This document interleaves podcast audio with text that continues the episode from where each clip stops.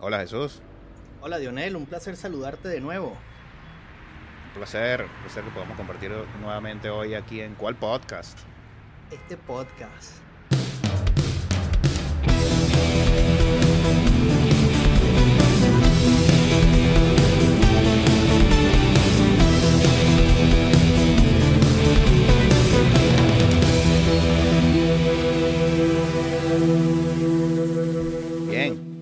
Hoy estoy muy contento porque vamos a hablar de uno de mis deportes favoritos. Fue el que más practiqué y el que más sigo. Excelente. La, la NBA. La NBA. Bueno, antes de que comencemos de lleno, yo quiero decirte algo. Este fue uno de los deportes, digamos, profesionales a que más temprano fui siendo chamo. Mi papá Ok. es un fiel seguidor de las Panteras de Miranda, equipo perdedor, por cierto, pero no importa, el cariño Uy. que le teníamos al parque Papá Carrillo, lo recuerdo, pero como si fuera ayer.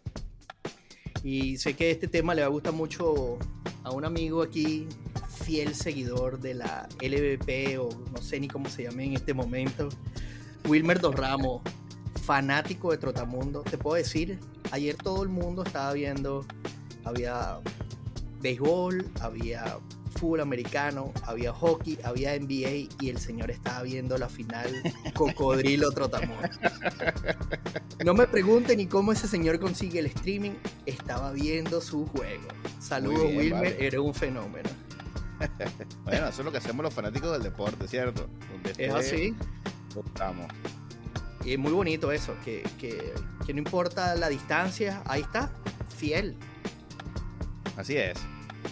Bueno, entonces creo que no- vamos a pasarla bien hoy. Por supuesto, por supuesto. Bueno, vale, vamos a recapitular quién fue el campeón de la temporada pasada. Interesante final. Muy interesante con la victoria de los Golden State Warriors. Eh, se impusieron a los Boston, Boston Celtics en seis juegos. Eh, y bueno, por primera vez el señor Stephen Curry ganó el MVP. Unánime, por cierto. Unánime. Bien merecido por, por Curry, quien había estado rodeado de, de otras estrellas en su momento, Kevin Durant, y no había tenido la oportunidad de, de ganar ese premio. Y, y destacable el, el cambio de 180 grados de ese equipo, de haber quedado último. Nadie apostaba un dólar por ese equipo y se peleó de codo a codo con Boston en esa final. Sí, bueno, cuando, cuando tuvieron ese percance, eh, ellos estaban plagados de lesiones. Estaba Curry, estaba mal. Thompson todavía no había vuelto. El mismo Green estuvo con problemas físicos. Y entonces, bueno, yo creo que entregaron esa temporada y se enfocaron en construir para, para la pasada y, lo consiguieron. Consiguieron el campeonato. Es verdad. Hablábamos antes de que, de que parecía eh, que, que Golden State ganaba, pero muy cómodo. Y, Boston fue capaz de pelearle, de pelearle, sacarle dos juegos. Y fue una serie bastante interesante, me pareció. Fue interesante. Yo recuerdo que incluso uno de los juegos estuvo muy cerrado y ellos podían haberse ido arriba en, esa serie. Y, pero bueno, al final apareció la magia de Steph. Y, y no fue así, pero Boston. eh, yo veo que Boston sigue siendo un equipo. Boston no depende de una estrella, Boston no depende de un solo jugador, a pesar de que tiene un par de superestrellas. Yo lo veo como un bloque. Y eso fue lo que demostraron en esa final. Entonces, a ver si mantienen eso eh, en este 2022-2023. Y este año van a tener una motivación especial, ¿cierto? A ver, cuéntame. Bueno, con el retiro del número 6, que más nadie usará. Así. Bueno, es correcto. La NBA le va a rendir este homenaje al gran Bill Russell. Nadie podrá usar el número 6 en la NBA. ¿Qué te parece? No, me parece un detallazo. Este fue un hombre que, que se encargó de, tanto dentro como fuera de la cancha, en motivar a las nuevas figuras, a, a- a ver que había una opción fuera de las calles. Y, y Bill Russell fue un ejemplo. O sea, después de la pérdida hace poco de Kobe, que aún lo recuerdo, sabes que fue uno de mis jugadores favoritos, lo de Russell fue sinceramente encantador. Cuando parte, eh, el cariño que mostraron todos los jugadores fue unánime.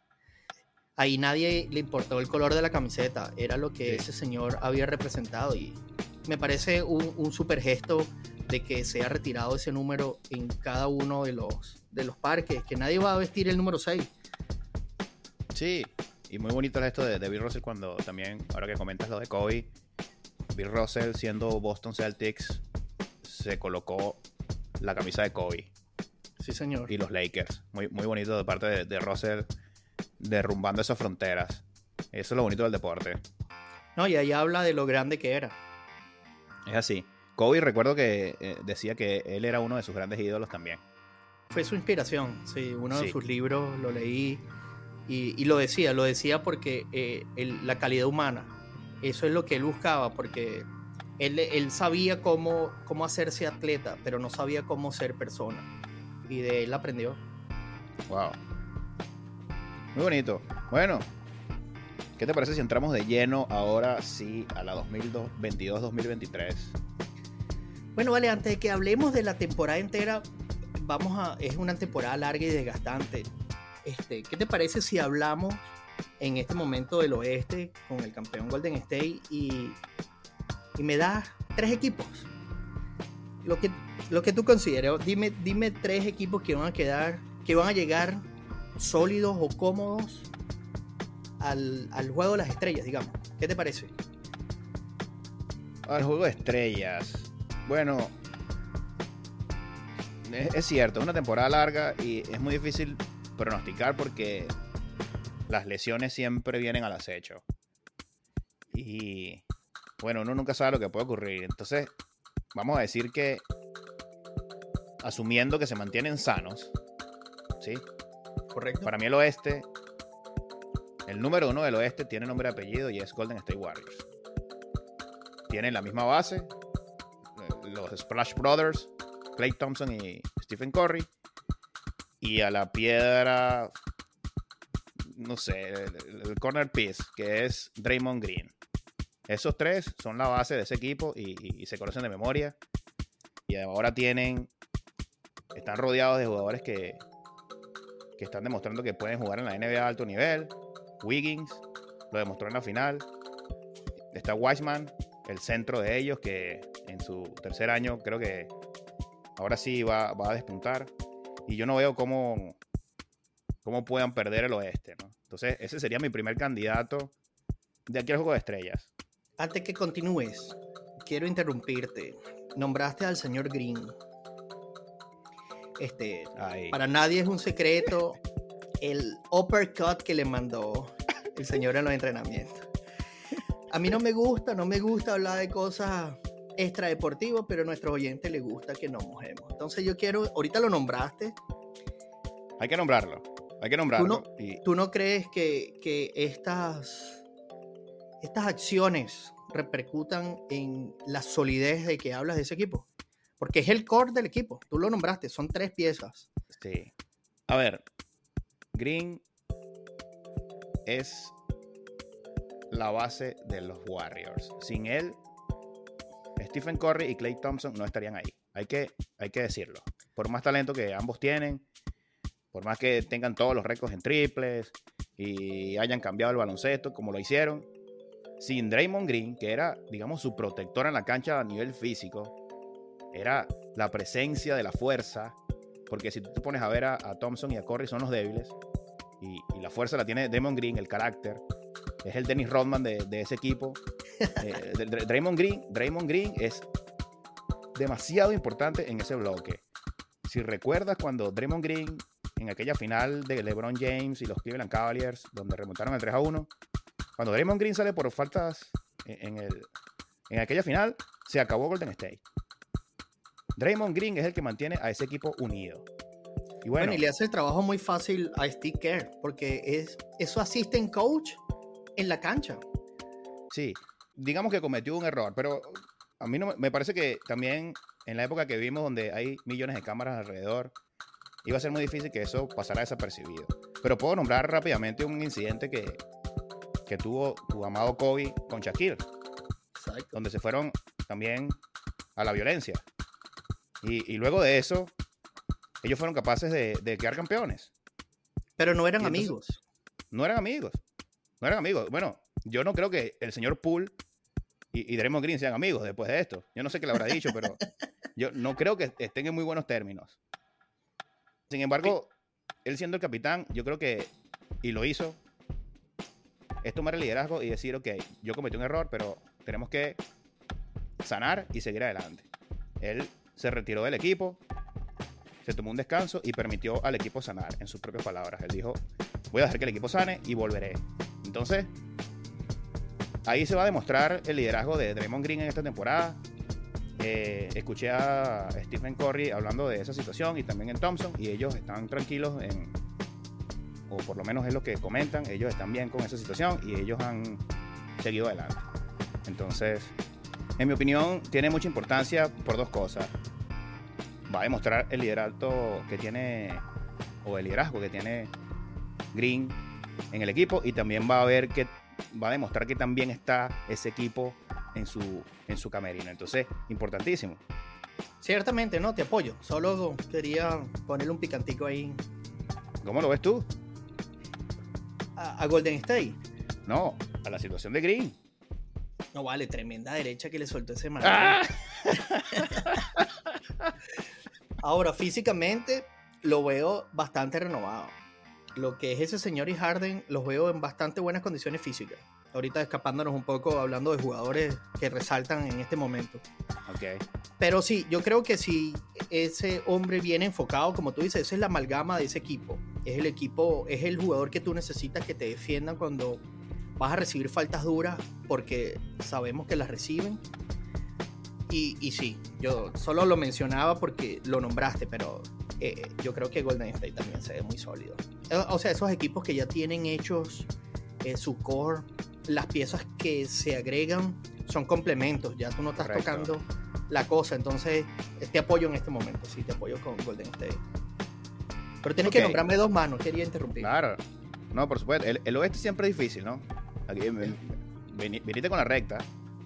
Venite con la recta porque es- el- Lo, lo hice no por la recta, sencillamente que bueno, es el equipo que viene a quedar campeón y bueno, vamos a darle el beneficio a la conferencia oeste. Bueno, un equipo que tuve la oportunidad de ver aquí en Seattle es el equipo de Los Ángeles Clippers. Para mí ese es el número 2 del oeste hoy por hoy. La profundidad de Clippers es tremenda.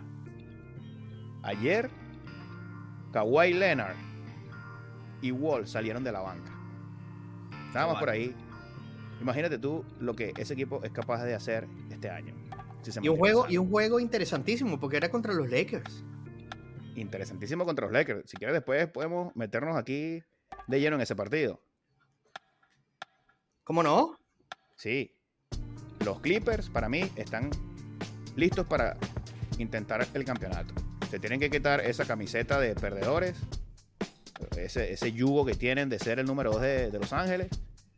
Yo creo que ahorita están listos para ello. De la mano del señor Kawhi Leonard.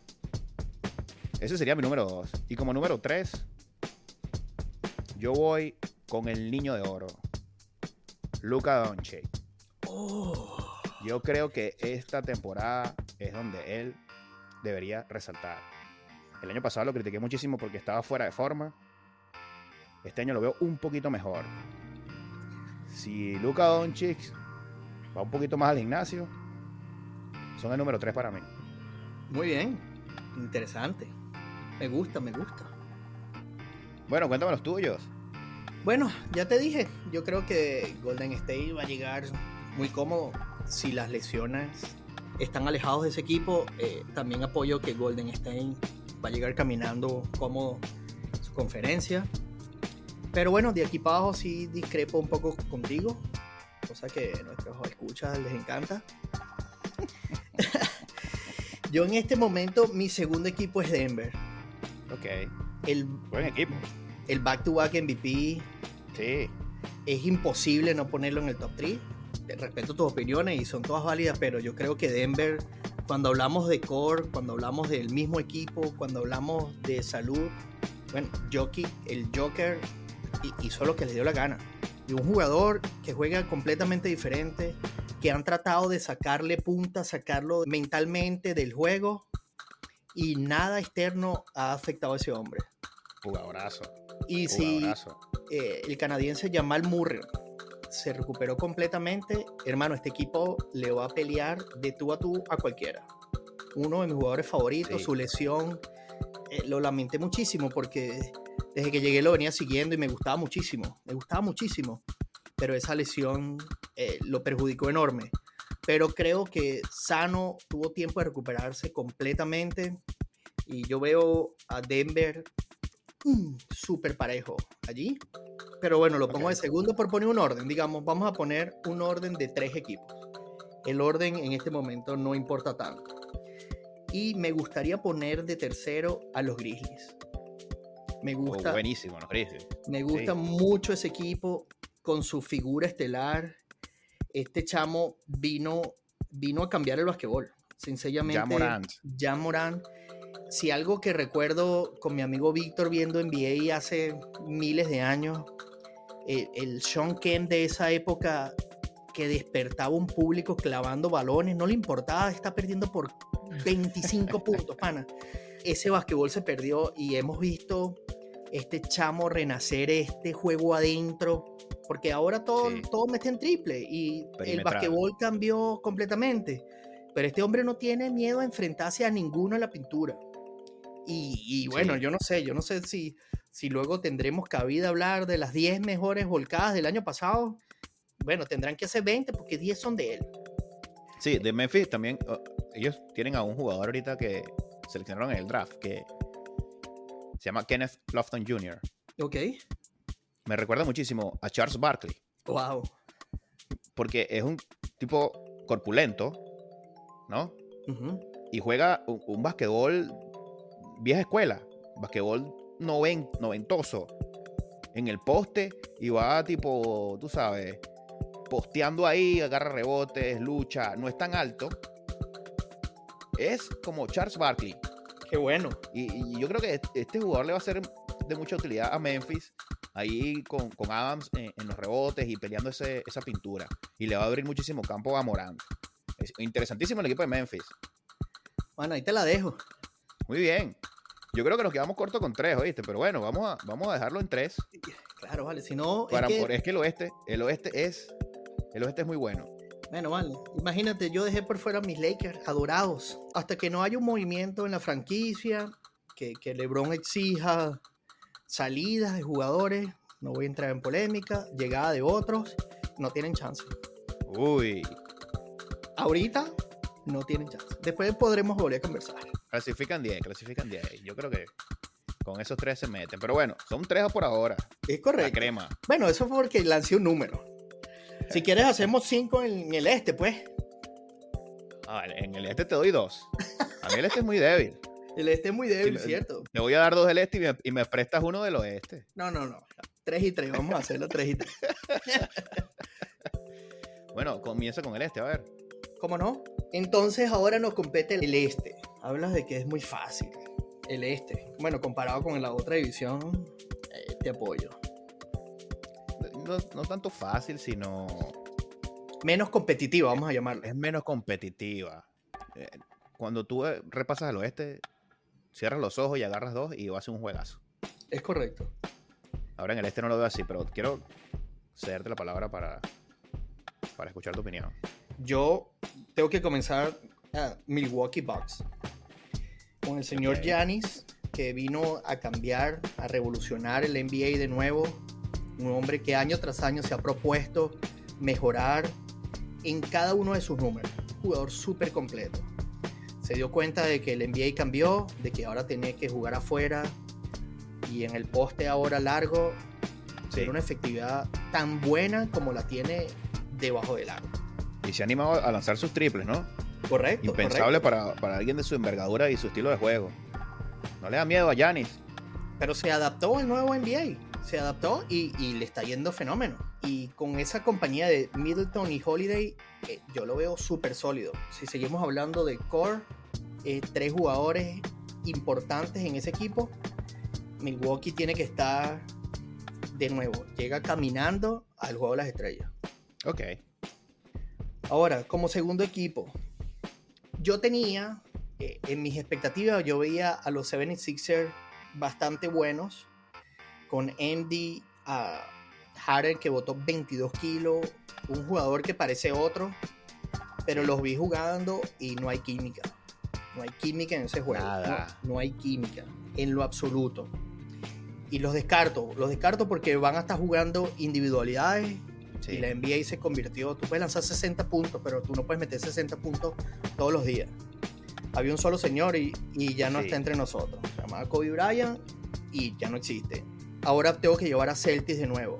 Un equipo que juega un, un buen basquetbol, y bueno, van a tener la inspiración de su número 6 en su camiseta retirada. Yo creo que eso va a darle esa motivación especial y, yo creo que van por su revancha contra Golden State. Los, veo bastante, bastante buenos. En líneas generales, no hay que nombrar a, jugadores porque estamos hablando del mismo equipo de nuevo. Sí. Y como tercer, digamos, este, un poco polémico voy a hacer aquí, me gustaría ver a los Nets en un plano estelar. Ya con Kevin Durant sólido y maduro en la NBA y ya no vamos a tener estos juegos perdidos de Irving por aquel caso de no tener la vacuna de COVID. Yo creo que va a haber una diferencia enorme en el Team World. Ya no va a haber esta diferencia de que jugabas con uno menos porque el señor no tenía la vacuna desapareció el COVID de, toda esta propuesta de la NBA y, yo creo que los Nets van a llegar bastante, bastante buenos ahora. Ok, entonces tienes a, Milwaukee, Boston y Brooklyn como, como tus tres favoritos, las 3B. Las 3B. Muy bien, interesante. Yo voy a estar un poquito diferente aquí. Yo no lo veo tan así. Yo creo que un equipo que está ahorita muy sólido son los Chicago Bulls. Están jugando muy bien. Están con Ball. Ahora cuentan con Drummond que va a darle solidez en los rebotes. Tienen a un jugador que te gusta mucho a ti, el señor Caruso. Y tienen a Demar de Rosan que parece que come lo mismo que Modric. Es así. Ese equipo tiene el rato tocando la puerta y yo creo que este año van a lograrlo. Se me olvidó Busevich, que estuvo por ahí peleando el MVP hace un par de años. Es así. Este equipo tiene mucho que dar. Kobe White, por ahí también. Es un equipo que está bien en todas las líneas. Yo creo que Chicago va a estar metido en la pelea en la primera mitad, por lo menos, lo que estamos hablando aquí. Sin orden, ¿no? Chicago va a estar entre esos tres. Perfecto. Como número dos, Miami. Miami no se puede descartar nunca. Miami no se puede descartar nunca. Yo creo que el año pasado estuvieron con mucha lesión. No estuvo Hiro, no estuvo Duncan Robinson. Llegó luego tarde eh, Kyle Lowry. Goran Dragic no estaba. Fue muy difícil una transición ahí para Miami, pero yo creo que ahora sí están listos. Butler y compañía, más el sistema de Miami, tampoco se puede descartar. Yo no los dejo por fuera. No, no. Entonces, para mí, Miami va a estar en la pelea en el este. Número 3, a pesar de que no los quiero poner, y aquí podemos hablar un poquito más, a pesar de que no los quiero poner, tengo que meter a Brooklyn, porque tienen al señor Kevin Durant. Y cualquier equipo que tenga Kevin Durant es candidato al título. Es así. Pero cuando yo miro un poquito al lado, Kyrie Irving no está metido en el baloncesto. Kyrie Irving está metido en leerse sus libros y pensando en otras cosas por ahí, ayudar a las familias, y, etcétera, etcétera. Y para ganar un campeonato en la NBA, tú tienes que estar metido de lleno en eso, porque cualquier error te deja fuera. Kyrie Irving tiene que meterse en la cabeza que ellos tienen que ganar. Kevin Durant no para de pensar en eso, o por lo menos eso es lo que demuestra. Si Kyrie Irving está enfocado, entonces ahí sí son contendientes. Mientras tanto, yo veo muchas dudas en Brooklyn. Y cuando le añades a Simmons, que es una superestrella también, tú dices, bueno, este equipo lo tiene todo, pero no los veo cuajando todavía. No los veo cuajando. ¿Quién va a llevar el balón? ¿Simmons o Irving? Si la lleva Irving, Simmons no es, no es un tirador. Correcto. Entonces, si la lleva Simmons, Irving no es un tirador. Y lo demostró cuando Harden era el, el, el base armador. Entonces, ¿cómo va a ser ese, ese comportamiento entre estos dos? Los veo difícil. Pero no los puedo descartar. Porque está Kevin Durant. Entonces, ese sería mi tercero. Muy bien, me gusta, me gusta. Me gusta. Bueno, y vamos a hablar entonces, ya nombramos los que pudiesen quedar arriba. ¿Te atreverías a decir un equipo que va a tener el peor récord antes de llegar al Juego de las Estrellas? De cualquier conferencia, eh, cualquier equipo que veas que lo está desarmado, que no sé, que no tiene química, no sé, como, como tú Bueno, quieras. yo creo, yo creo que Oklahoma. Oklahoma está paseando. Oklahoma está en ese autobús de la NBA, pero Oklahoma. mm, muy, muy, muy difícil que Oklahoma en el oeste pueda competir. Es que no, no lo veo contra ninguno. Si acaso con Houston. Oklahoma, Oklahoma para mí es el, es el último. Sí. Yo me voy a atrever a nombrar aquí a los Utah Jazz. Uy. Yo creo que ese equipo le sacaron el corazón con ese cambio. Sí. El corazón y el músculo, porque se fueron dos. Eh, Por eso, eh, eh, yo creo que los desvistieron. Va a Sí. quedar Utah. Bueno, yo no sé, van quedándose mano a mano con, con Oklahoma. pero yo, o sea, nu- nunca entendí cómo dejaron desarmarse de esa manera. No, ese equipo estaba roto. Ese ¿Tú equipo estaba crees? roto. Sí, ese equipo se rompió en la, en la burbuja. Wow. Ese equipo se rompió en la burbuja. Gobert y, y, y Mitchell no daban más. Ellos lo intentaron, pero no había más química. Después Conley bueno, con aquel triple que falló solo. Era su oportunidad, no pudieron. Lo intentaron un año más y ya. no. Ese equipo estaba roto. Bueno, ya lo dijiste todo, estaba roto, pero yo aquí yo creo que oh, va a ser una temporada para el olvido. A jugar, a, a jugar NBA para, para draft. Bueno, hablando del draft, si estos dos se ponen ahí, por ahí viene un señor que está en la boca de muchísimos expertos. Inclusive LeBron James lo denominó el alien. Sí, bueno, ahora que, que hablamos de, de estos momentos de. Porque nombre complicado. Yo me Nombre acuerdo. complicado.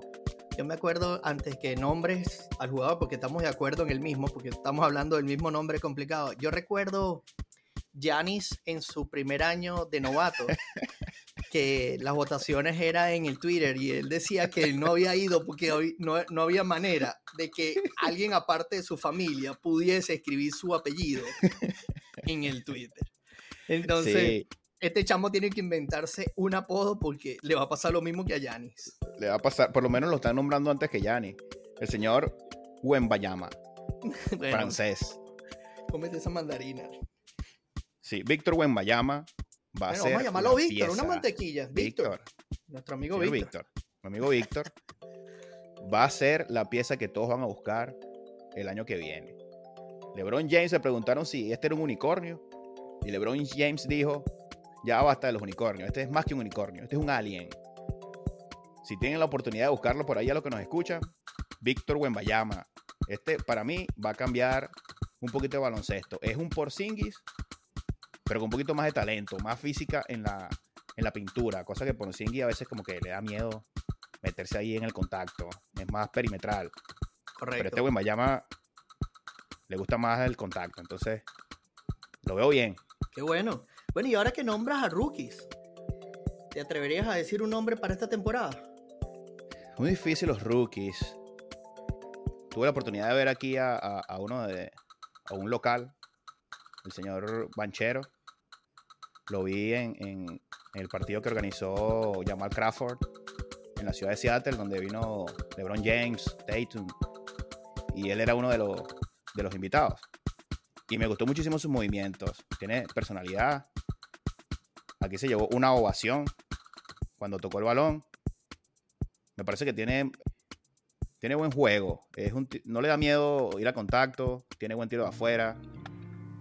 Eh, yo creo que va a tener suficiente oportunidad en Orlando de demostrar lo que es. En el este va a tener muchísima ventana.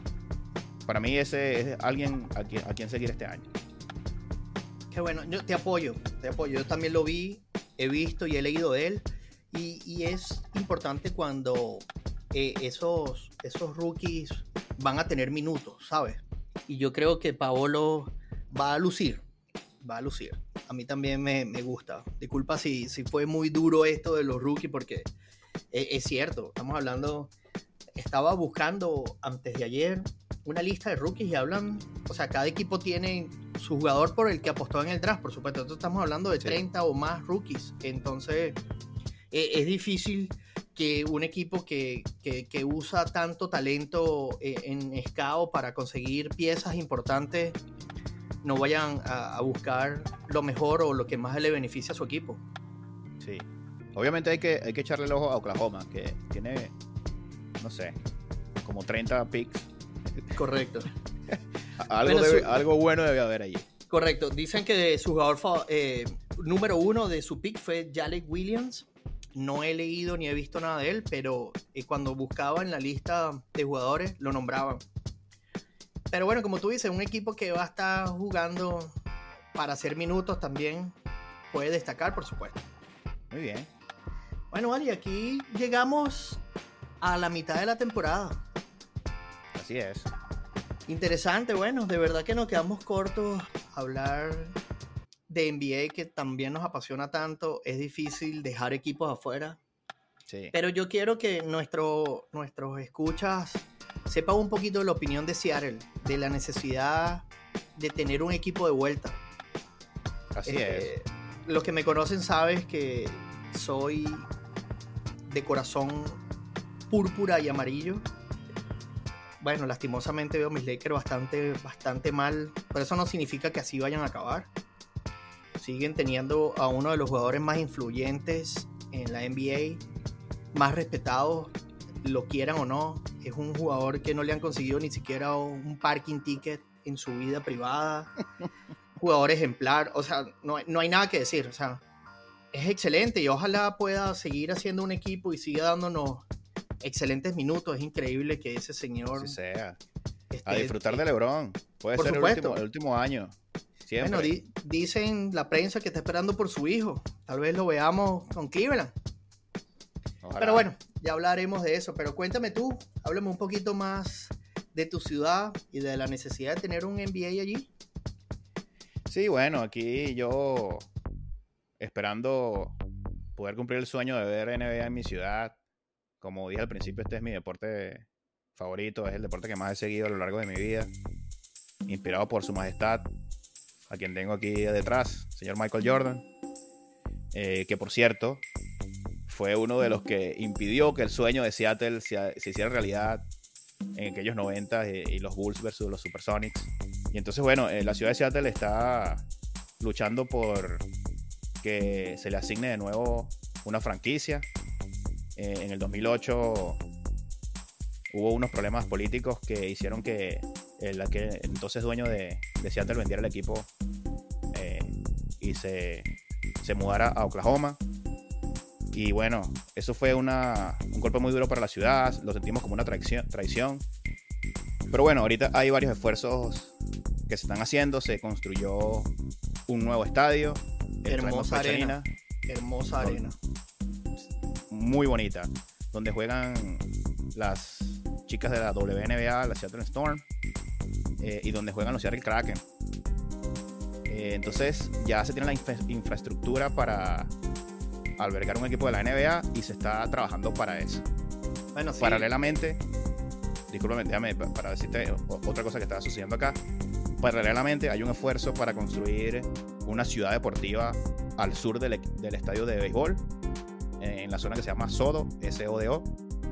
Eh, ahí se espera construir una arena muchísimo mejor que la, que la de Climate Pressure Arena, que ya es bastante decir. Eh, se espera que sea solamente dedicada al baloncesto. Y entonces hay dos esfuerzos muy importantes para demostrar de que Seattle está listo para que nos regresen los Supersonics. Y yo estoy seguro que tan pronto el comisionado esté listo para eh, anunciar esa expansión, Seattle va a ser eh, una de las que sea favorecida. Entonces, solamente queda esperar y bueno, esperar con mucha fe de que, eso suceda. No, bueno, y, es un equipo, digamos, hay figuras de esos ex Supersonic que están trabajando duro. Vimos la presencia del gran Gary Payton y Sean Kemp en las, en las semifinales de la WNBA, poniendo un poco de músculo, que también es necesario. Poniendo músculo. Cuando LeBron llegó, llevó estos juegos a colegios, tú, estuviste presente y, dormiste allí para poder tener una entrada. La fanaticada está volcada eh, eh, y la pide gritos. Y, y si los Thunder siguen teniendo temporadas tan horribles, este, yo creo que el comisionado va a tener que, mirar pronto. Están hablando también de, que hay mucho músculo con LeBron eh, para un equipo en Las Vegas. Ahora Las Vegas se ha propuesto ser más que casinos. Este, lo ha logrado ahora con, con equipos de hockey, el equipo de fútbol americano. WNBA, las campeonas. Exactamente, y si ahora también hacen músculo para tener un equipo, estamos hablando de dos ciudades que pueden ofrecer infraestructura, músculo financiero. Ahora lo que falta ver es qué tan pronto se puede lograr eso. La expansión, eh, tienen al menos tres años hablándose de que es necesario. ojalá sea pronto. Ojalá sea pronto. Creo que es inevitable. Sí, yo creo que es inevitable. Sobre todo eh, esa presión de Las Vegas y LeBron y esa gente allá y hacer esta ciudad que está siempre relacionada con el juego en, todas, en todos los sentidos, e-, es, muy fuerte. Y sobre todo lo que ha hecho la ciudad a nivel de franquicia con la WNBA, que son campeones, con el equipo de hockey, que fue campeón, y con el equipo de fútbol americano, que, bueno, también están dando de qué hablar. Entonces, eh, hay mucha presión. Yo veo esto, esto es inminente. El, de lo que he hablado aquí con gente relacionada a, esto de los Supersonics, el comisionado de la NBA quiere que se mantenga esto muy, muy callado para que no haya alboroto y que sea una sorpresa. Es delicado, la gente que, con la que he hablado aquí no quiere que haya mucha propaganda, pero es que es inminente. Yo creo que esto, es un secreto a voces. Es un secreto a voces. 2025 no debería pasar. Bueno, vale, ojalá así sea. Tengamos otro motivo para visitar Seattle. Claro que sí. Bueno, vale, hasta aquí llegamos de nuevo a ¿Cuál podcast? ¿Qué podcast? Bueno, vale, de verdad que ha sido un placer conversar de algo que nos apasiona también, como es la NBA. Este, tendremos que volver a hacer algo pronto porque esto, esto cambia, apenas comienza eh, la temporada, temporada larga, temporada donde las lesiones siempre, siempre, cambian el panorama. Pero bueno, le deseamos salud a todos y que sigamos disfrutando del basquetbol, del espectáculo. Así es. De muchas volcadas, muchas clavadas. Vámonos. Muchas clavadas. bueno, vale. un placer, Dionel.